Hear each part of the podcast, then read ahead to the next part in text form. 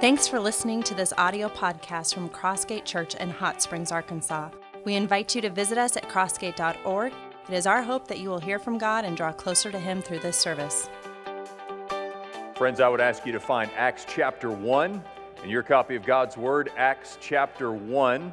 And as you're finding that, I simply want to point out something about uh, a dear lady in our church that I want to recognize, and that's Stephanie Lauren for five years of faithful service managing our Holy Ground Cafe. And I will tell you, I love the Lauren family. They are servant leaders par excellence. And when you see Stephanie today, as well as her family, just let them know how much you appreciate their service at Crossgate Church. You know, I will tell you, there's a lot of things I love about this church, but one of the things that brings me the most joy is when I have the opportunity to serve in holy grounds on Wednesday nights. Of course, bringing food out to the tables and so forth. But, but the joy comes when I'm back in the kitchen. I love the guys back in the kitchen. We have a wonderful time, and the 9:30 service probably would not have gotten this as well. But I will tell you, this last Wednesday night, I looked over at Jason as he was flipping burgers and doing his thing, and I said, Jason, kiss my grits. Some of y'all will remember that television show from a while ago, Mel's Diner. But that said, uh, I, I, saw a headline this uh, week that I thought was very interesting. Let me put it up on the screen for you and maybe you can guess about whom it was speaking. It was an incredible run, an amazing string of big, high profile wins. He was considered the GOAT of coaching teams. His legacy will never be rivaled, and then he was gone. Let's leave that up there for just a moment.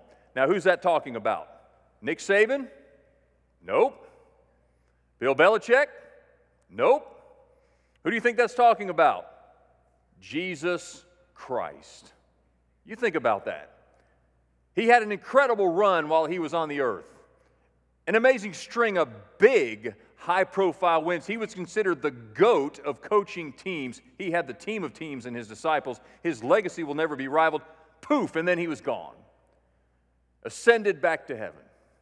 And yet, before Jesus returned to heaven, he had some very pointed words for his followers. Last week, in Matthew 28, we saw part of his farewell address when he said, Go and make disciples of all nations. Today, in Acts chapter 1, we're going to see a, a, similar portion of his overall final remarks before he ascended to heaven, and we would do well to pay attention to what Jesus Christ says in Acts chapter 1, beginning in verse 6. Look at this. When the disciples had come together, they asked Jesus, Lord, will you at this time restore the kingdom to Israel? And he said to them, It is not for you to know times or seasons that the Father has fixed by his own authority, but you will receive power when the Holy Spirit has come upon you. And you will be my witnesses in Jerusalem and in all Judea and Samaria and to the end of the earth. And when he had said these things, as they were looking on, he was lifted up and a cloud took him out of their sight. So, we are continuing today the teaching series we kicked off last week, simply entitled Many More in 24. You know, the purpose of Crossgate Church is very simple. We make more and better disciples for Jesus Christ. We've been talking about that pretty much every day since I came as your pastor over four years ago. And today we're going to highlight that portion of our purpose that says God has called us to make more, to lead more people to faith in Jesus Christ, to see more men, women, boys, and girls putting their faith and their trust in Jesus. But today, specifically, Acts chapter 1, we are going to be reminded of the power to make more disciples. Because it wasn't simply that Jesus said, You shall be my witnesses. Remember, before he ever said that, he said, The Holy Spirit will come upon you and you will receive power. And only then can, can you be an effective witness for Jesus Christ. In fact, that's our first point this morning. Look at this. You can follow along in the fill in the blank notes. The Holy Spirit power precedes our witness. Holy Spirit power precedes our witness. Now, understand this God's heart has been for His Spirit to dwell inside of His people. But it was not always that way. And I'll give you a little backstory here. In the Old Testament, initially, God had a particular place, a geographical location where his spirit dwelt on the earth. And God's people were expected to come from wherever they were at and come to that place. Initially in the Old Testament, that was called the tabernacle, it was a, a tent. And they would take it and move it and move it around as they wandered around in the wilderness for 40 years. Ultimately, when God's people came into the city of Jerusalem, uh, Solomon, King Solomon, built a temple, a hardened structure, a temple in which God's presence dwelt. But still, the people had to leave wherever they were located and go to this geographical place. Now, in the Old Testament, there were some select individuals on whom the Spirit of God rested and, and, and in whom the Spirit of God found lodging prophets, priests, kings, just key and essential people. But average folks like you and me did not have the Holy Spirit back in the Old Testament, as, as we as followers of Jesus can have the Holy Spirit today. Because in the New Testament, God said, I want everybody who follows Jesus Christ to have the Holy Spirit inside of them. Listen to Joel chapter 2. Listen to this promise. That, by the way, was fulfilled on the day of Pentecost in Acts chapter 2. And it shall come to pass afterward that I will pour out my spirit on all flesh. Your sons and your daughters shall prophesy, your old men shall dream dreams, and your young men shall see visions. Even on the male and female servants in those days I will pour out my spirit. Now let's understand something about the Holy Spirit in the New Testament, specifically terminology. All right, and the first thing I want to talk about is what's called in the Bible the baptism of the Holy Spirit. Now, different Christian denominations and different tribes within Christianity teach different things about the baptism of the Holy Spirit. Let me just be very plain with you here and straightforward at Crossgate Church. We teach and we believe that the baptism of the Holy Spirit takes place at the moment of conversion, the moment when a man or a woman places their faith and trust in Jesus Christ and receives eternal life. It doesn't happen later, it doesn't happen at a different time. The baptism of the Holy Spirit takes place in the life of anyone who has trusted Jesus Christ. Let me tell you why. First of all, let me give you some scripture 1 Corinthians 12, verse 13. For in one spirit we were all baptized into one body. Jews or Greeks, slaves or free, and all were made to drink of one spirit. He's not just talking to a few select individuals, he's talking to an entire church at this point. He's saying, We're all baptized into one body through the Holy Spirit. Let me give you another scripture Romans 8, verse 9. Those who do not have, this is the converse argument here, those who do not have the Spirit of Christ living in them do not belong to Him at all. If you don't have the Holy Spirit, you don't even belong to Jesus. Right? So that's the baptism of the Holy Spirit. Again, we believe, because we believe that's what the Bible teaches, that it happens at conversion. However, there is also a concept known as the filling of the Holy Spirit the filling of the Holy Spirit. And this is something we see in the Bible that takes place repeatedly over and over and over again as people yield themselves over to, to the rule of the Holy Spirit in their lives. And that's something you have to do on a regular basis, friends, if you didn't already know that, right? Because, see, when you're saved and you trust Jesus, the Holy Spirit comes inside of you to be resident but on a daily basis, as we yield ourselves to the control of the Holy Spirit, the Holy Spirit becomes president, as someone once said. You say, What's the biblical evidence for this, Pastor Phil? Well, let me give you some biblical evidence. And this is not in the notes, I'm just going to rattle these off. Okay, so first of all, you've got Acts chapter 4. Peter is filled with the Holy Spirit. Now, he had already been baptized with the Holy Spirit earlier in the book of Acts, but he was filled with the Holy Spirit. Later on in Acts chapter 4, all of the disciples are filled with the Holy Spirit. Acts chapter 7, Stephen is filled with the Holy Spirit.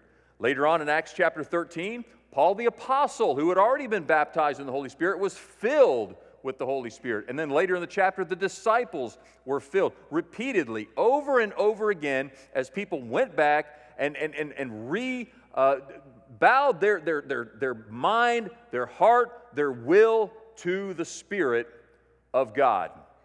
You say, Pastor Phil, was that just for people back then? No, that was for us today as well. Here's the command Ephesians 5, verse 18. Look at this. Do not get drunk with wine, for that is debauchery, but be filled with the Spirit.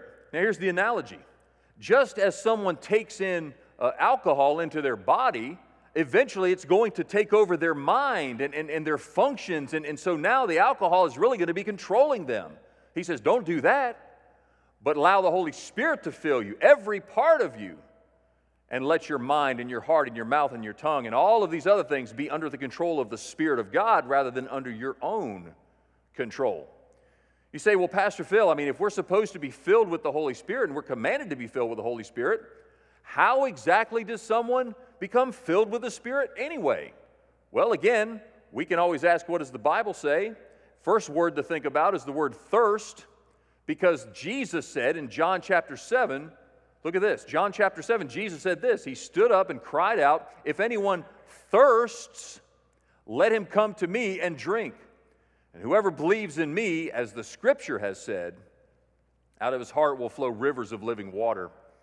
Now, this he said about the Spirit, whom those who believed in him were to receive. Jesus said, You've got to be thirsty if you're going to receive the Holy Spirit, and I mean really experience the power of God in your life, like a river of water flowing out of your heart. You've got to be thirsty for God. And I know there's different levels of thirst. Some of y'all are going to sit down and watch the Cowboys play Green Bay this afternoon. It's going to be 20 degrees outside, 15 degrees outside, and you're going to be sitting on the couch saying, You know, I'm kind of thirsty. I think I'd like a glass of sweet tea. Well, you're not really thirsty. Come on. I mean, it's freezing outside, and you're drinking an ice cold drink, right? Now, some of you guys played football in high school. Remember two a days in August, right? Two a day practices. It's hot, sweltering, uh, just unbelievably, your, your mouth is parched. And when coach said it's time to take a water break, you couldn't wait to get over to that. Oh, I'm so thirsty. I'm about to die. That's thirst, y'all. And God fills those people who are truly thirsty for Him. Again, not in the notes, but I'll just give you a couple scriptures. Jesus said in Matthew chapter 5, Blessed are those who hunger and thirst after righteousness. Psalm 63, the psalmist said, God, you are my God. Earnestly I seek you. My body longs for you. My soul thirsts for you. See, it all begins with a thirst. May I tell you something that you may already know, or maybe you don't? Right now, you have all of God that you want. Did you know that? You right now have all of God that you want. The question is do you want more? Are you thirsting for more of God's control and power and, and, and presence in your life? Because if you are, God will answer that thirst and give of you the fullness of the Holy Spirit. Ask is the second word. Think about the power of asking. Look at chapter 11 in, in, the Gospel of Luke. Jesus said, Ask and it will be given to you, seek and you will find, knock and it will be open to you. For everyone who asks receives, and the one who seeks finds, and to the one who knocks it will be opened. For what father among you, if his son asks for a fish, will instead give him a serpent? Or if he asks for an egg, will give him a scorpion? If you then, who are evil, know how to give good gifts to your children, how much more will the Heavenly Father give the Holy Spirit to those who ask Him? Note this about the Bible. In the Bible, we are never commanded to seek the baptism of the Holy Spirit. We're never commanded to seek the sealing of the Holy Spirit for that matter. But we are commanded to seek the filling and to be filled with the Holy Spirit. And to whom is it given? To those who ask. You say, okay, Pastor Phil, so we're supposed to be filled with the Spirit, and we're supposed to thirst for God's presence, and we're supposed to ask for the filling of the Spirit, but how, how would we know if we actually are? Because it's not really a feeling. We're not talking about an emotional experience here, although emotions may accompany an absolute dependence on the Holy Spirit. But what are some of the marks? I mean, what, what will be happening in my life as an indicator that God's Spirit truly is filling me? Let me give you three things. Very specific. First of which is this a prevailing victory over sin. What sin so easily besets you? What sin over and over and over and over again eats your lunch and you simply feel like you can't beat it? See, the filling of the Holy Spirit gives you a prevailing victory, an increasing victory over that sin and all sin. That's not to say that somehow through the power of the Holy Spirit we become perfect or sinless here on this earth. That's never going to happen till you step into God's presence in heaven. But I will tell you, in the life of a man or a woman who's filled with the Holy Spirit, there will be a prevailing victory over persistent sins. If that's not true of you and, and you're spinning your tires in the mud and the grime of sin, you're probably not filled with the Holy Spirit. Here's the second thing. Not only do we find prevailing victory over sin, we, we find increasing love for others. Is, is there an increasing love for other people, a compassion, a kindness? Is that a reality in your life? listen, we're not just talking about the people that you like and who like you back, and your kids and your family and, and the people that are close to you. We're talking about a, a, an increasing love for people that you don't even know and you don't even like. But nevertheless, there is an increasing love. A, a massive mark of the spirit filled life is an increasing love. But here's probably the biggest one, quite frankly an expanding witness for Jesus. An expanding witness for Jesus. Remember what we said last week? See, the Holy Spirit, when, when the Holy Spirit is filling us, He gives us a soul consciousness. Remember what we said soul consciousness was next last week. Soul consciousness is when you are aware that every single person that you meet and every single person you interact with is in one of two categories either saved or lost. Saved or lost. And that the Holy Spirit's to prompt you to get into that person's life, not get out. Just yesterday, Shara and I were eating lunch with some dear members of our church at a restaurant in town, and I saw a gentleman about three booths over wearing a retired Army warrant officer hat. I said, I need, well, really, the Holy Spirit said to me, You need to get in that guy's life. I mean, I already had a mutual connection. I'm retired from the military, he's retired from the military. And so, uh, as we've kind of finished up lunch over here, I just went over there and said, Hey, man, tell me about your time in the Army. And, and, and the Holy Spirit just spoke to me right there sitting in the booth. You need to get in that guy's life. And so we struck up a conversation. Turned out that we had some mutual friends in the Army Ranger community. And uh, I got his card, he got my card, and God willing, I'm going to eat lunch with that guy in the next week or two. Again, the Holy Spirit, the spirit filled life, prompts us to get into people's lives, not out.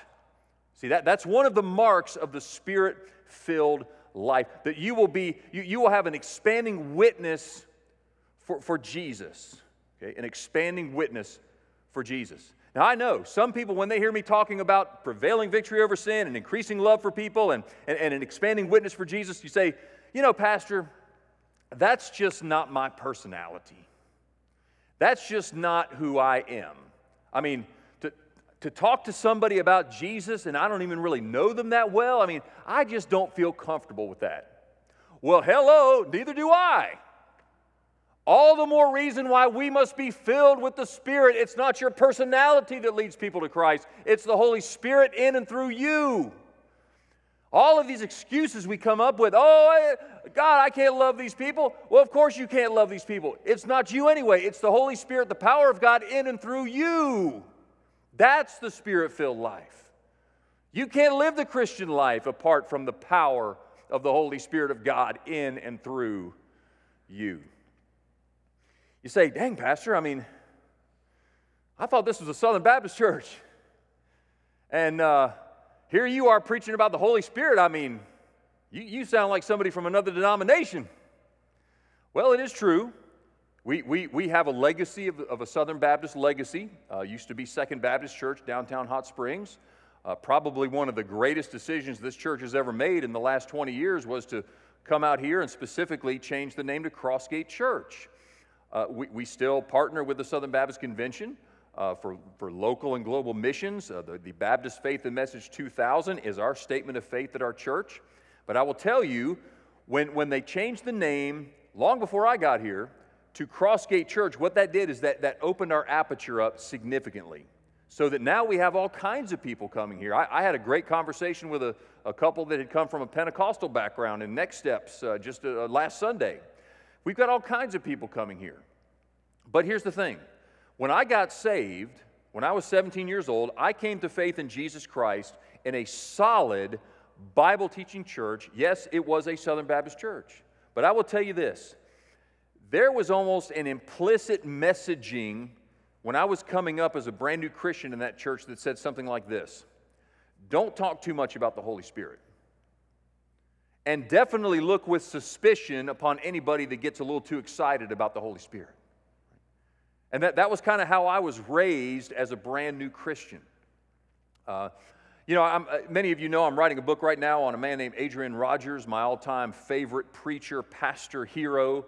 And uh, as I've done a ton of research on this brother over the last 18 months, I've come across some real golden nuggets that, that, that was from sermons from back in the 1960s. Listen to this quote. This is one of the best quotes in the book. Either when I was a young Christian, I was deaf or preachers did not preach the fullness of the Spirit. I never heard it. I was born again in a Southern Baptist church, went to a Southern Baptist college, went to a Southern Baptist seminary, and yet I was out and preaching for about five years before I understood how to be filled with the Spirit. That God does not want me to do anything for Him, rather, He wants to do something in and through me. You got to understand something about Adrian Rogers. He was the Baptist godfather. I mean, you talk about the, the, the Baptist patriarch, the elder statesman, Mr. Baptist.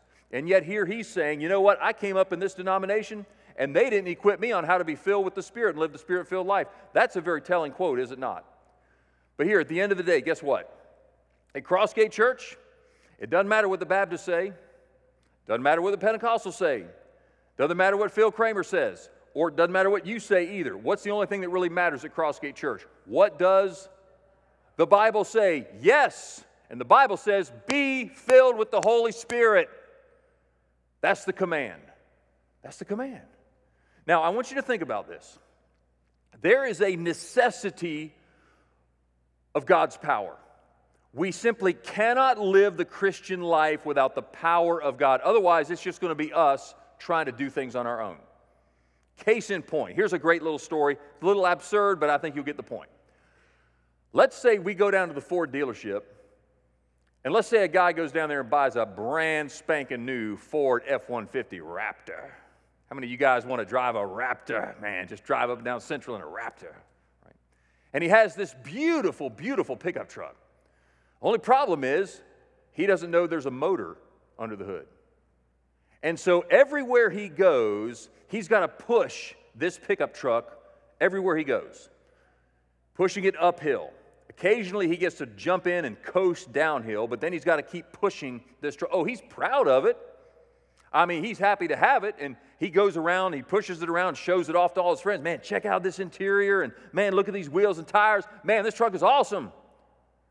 And yet, deep down inside, sometimes he wishes he didn't have it because th- this thing is becoming a burden to him.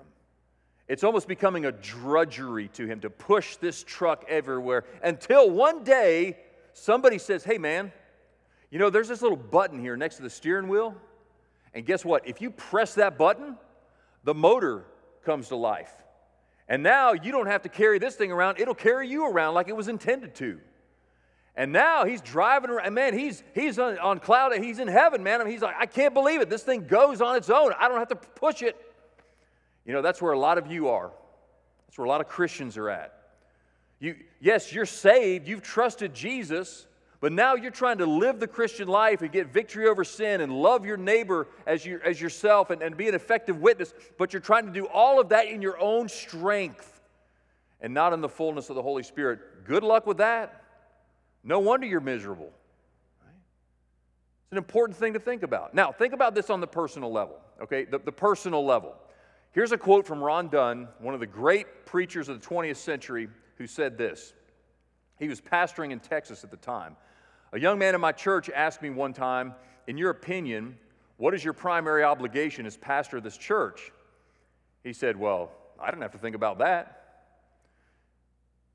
I said, My primary responsibility as pastor of this church is to make certain that Ron Dunn is filled with the Holy Spirit. My primary responsibility is not to be an administrator, not to be a promoter, not to marry and bury, not even to preach.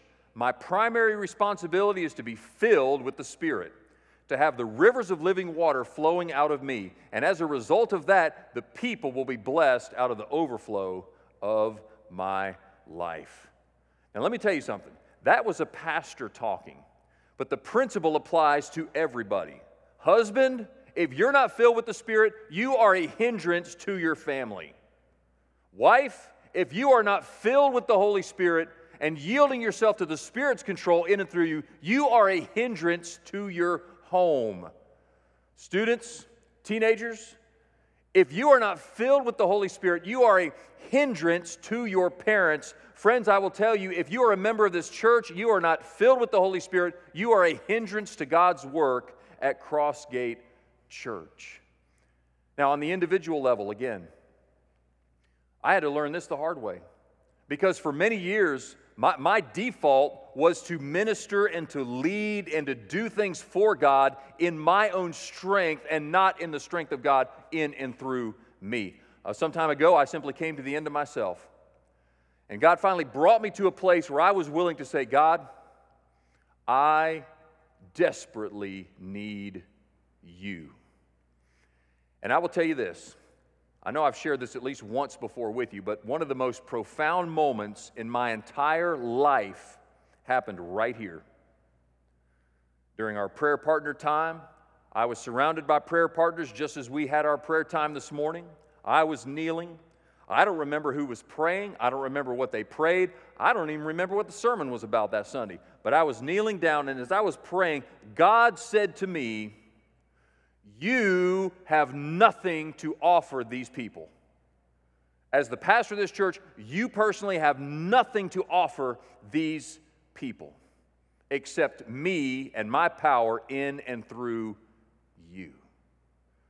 I said, You're right, God. I have nothing to offer these people except you and your power in and through me. Now, I will tell you this if God had come to me and said that 10 years ago, I think I would have agreed, kind of, but I would have still pushed back on God. And I would have said, Yeah, that's true, God, but I mean, I, you know, I, I'm, I, I guess I'm a decent preacher. And you know, God, I mean, I do have a PhD and three master's degrees. And you know, God, I mean, I, I, I've been to a lot of leadership training over the years, and I've worked with some of the greatest leaders this country has ever produced. And well, I, you know, I have this and I do this, and God would, if I would have said that to God, He would have said, crucify it.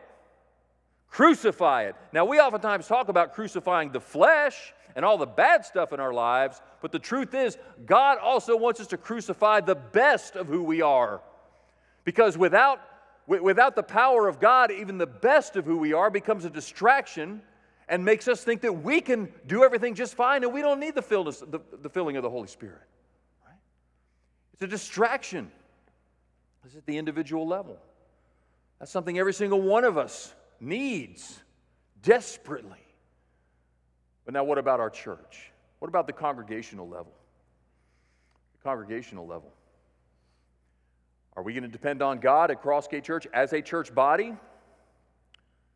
Or will we depend on the many things that we have going for us? Our ministries, our technologies, our, our campus, our, our facilities, our, our perks, all of the good things we have going on here, will we depend on those or will we simply beg God to do something in our church and through our church? Begging God in desperation to show up. Again, I guess this is Adrian Rogers Sunday, but here's another quote I dug up in my research. I love this. He said, again, this was 55 years ago that he said this a great church, in God's estimation, will have great power. Not great power and influence, and not great power and money, but great supernatural power in the Holy Spirit of God. And if we don't have the power of the Holy Spirit of God, we're just playing church. Many churches are organized and many churches are large and many churches meet their budget, but, do the, but they do not have the supernatural power of God that ought to characterize a great church. Then he said this To be blunt, if the Holy Spirit were to die suddenly, which is impossible, many churches would meet the next Sunday and carry on the program and never know the difference. Never know the difference. Church, we, as I said just a moment ago, we've got so many good things going for us. I mentioned our campus and our facility last Sunday. Incredibly blessed to have this space in which to do ministry and to reach people uh, far beyond our campus. We have resources. I shared with the 930 service, just we, we, we have uh, just tremendous resources based on the faithfulness of God's people to return a portion of what God has given them back to the Lord through the local church. Uh, I shared a few statistics with our, um, with our first service. And, and, this is some of the verbiage that, that most people aren't even thinking about this in terms of uh, leading a church. Uh, many times, church leadership experts will talk about per capita giving per capita giving. And that's basically where you just take whatever is given in a church and you spread it out across the, the total number of people that are, that are there. And that's how you kind of generate your per capita giving number. Uh, the average church, the average church in the United States, the per capita giving is probably about $35, $35, $37 per capita. Uh, at Crossgate Church, we're usually hovering around $60 that per cap. God has blessed us with resources. God has blessed us with so many things, but I'm going to ask you a question, church. Is it possible that we become so comfortable with our building and our resources and our per capita and all the rest that we forget to depend on God and be desperate for God? Forgetting about the power of God, neglecting the filling of the Holy Spirit, and simply being comfortable and casual with where we are at. My heart is burdened. My heart is burdened because in, in, deep down inside, for all the things that we have going for us, I do not believe we as a church as a whole are desperate for God. Desperate for God. One of the bellwethers, one of the indicators that, that a person or a congregation is desperate for God is the level to which they are willing to, to cry out to God in prayer. That's why I always say we want to be a praying church, not just a church that prays. And, and I'm so grateful for our prayer partner network. I, I would have to talk to Pastor Keith, but I believe the majority of our life groups are currently involved in the prayer partner network. And for all that are, thank you, thank you, thank you. But there are a couple of other touch points that we have uh, put in place over the last 18 months at Crossgate Church as well. Uh, for prayer. House of Prayer here in the Worship Center at 6 p.m. on, on Wednesday evenings uh, prior to our uh, events and activities kicking off at 6.30 and then we also have house of prayer in our loft area sunday mornings from 8.30 to 9 uh, we come we spend some time and just with the lord spend some time in prayer and, and just reaffirming our dependence on god. Uh, and, and this is where my heart is burdened church and i'm just going to be flat out with you. Uh, i realize that, that the, the, the house of prayer schedule that we have is not not everybody can attend that right? Sometimes people have small children or, or there's other needs. You can't get off of work in time or, or what have you. But I will tell you this as your pastor, my heart is burdened on Wednesday nights when I, when I make my transition from Holy Grounds and I come in here at 6 o'clock for House of Prayer. And, and there's tons of people milling about out there. They're finished with their meals, they're chit chatting, whatever, love the fellowship. It's a great thing. And then I come in here and there's just a handful of people in the house of prayer. Sunday mornings, again, some very faithful prayer warriors, but, but, but few compared to our overall congregation. That tells me we are not desperate for God. We as a church are not desperate for God. Let me ask you a question. If the Holy Spirit were to die tomorrow, and that's an impossibility, but just hypothetically, if the Holy Spirit were to die tomorrow, would Wednesday night look any different? If the Holy Spirit were to die tomorrow, next Sunday, when we gather on this campus, would, would anyone even notice? It's a great question, isn't it? Because as we've seen in the scripture, Acts chapter 1, Holy Spirit power precedes our witness. And Jesus said, You shall be my witnesses. By the way, that's how we know that that's our priority. Here's our other point. Praise God, the second point's not as long as the first one. and all God's people said amen. Our witness is our priority. Now you think about this. Acts chapter 1, Jesus Christ, King of Kings, Lord of Lords, he could have said anything. The Holy Spirit will come upon you, you will receive power, and I want you to go out and feed all the hungry people, or clothe all the naked people, or heal all the sick people, all of which are very good and God honoring. But no, out of all the things he could have said, he said, And you will be my witnesses. You know what that tells me? Being a witness is a priority. It ought to be a priority if you're a follower of Jesus Christ. But I guarantee it will not be a priority unless we're filled with the Holy Spirit. You say, well, what is a witness anyway, Pastor? We're going to unpack this a little more in the coming weeks, but here's the basics. A witness is someone who verbally points others to Jesus, who verbally explains the what and the why of Jesus' life, death, and resurrection, and who verbally invites others to repent, believe, and follow Jesus. That's it. It's so simple. We invite you to join us in person at our campus located at 3100 East Grand Avenue in Hot Springs, Arkansas. If we can pray for you, send us an email at prayer at crossgate.org. Thanks again for listening to our audio podcast.